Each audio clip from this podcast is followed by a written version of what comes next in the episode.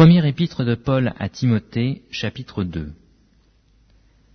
J'exhorte donc, avant toute chose, à faire des prières, des supplications, des requêtes, des actions de grâce pour tous les hommes, pour les rois et pour tous ceux qui sont élevés en dignité, afin que nous menions une vie paisible et tranquille, en toute piété et honnêteté.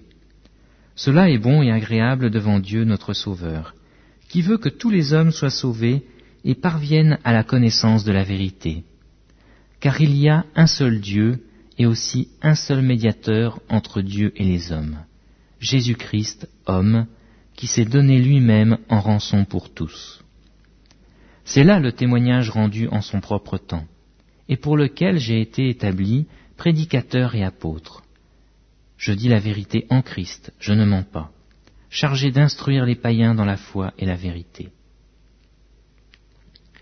Je veux donc que les hommes prient en tout lieu, en élevant des mains pures, sans colère ni mauvaise pensée.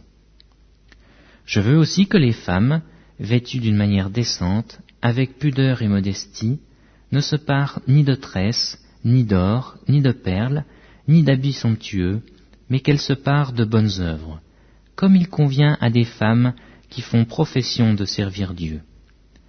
Que la femme écoute l'instruction en silence, avec une entière soumission. Je ne permets pas à la femme d'enseigner, ni de prendre de l'autorité sur l'homme, mais elle doit demeurer dans le silence. Car Adam a été formé le premier, Ève ensuite. Et ce n'est pas Adam qui a été séduit, c'est la femme qui, séduite, s'est rendue coupable de transgression. Elle sera néanmoins sauvée en devenant mère, si elle persévère avec modestie dans la foi, dans la charité et dans la sainteté.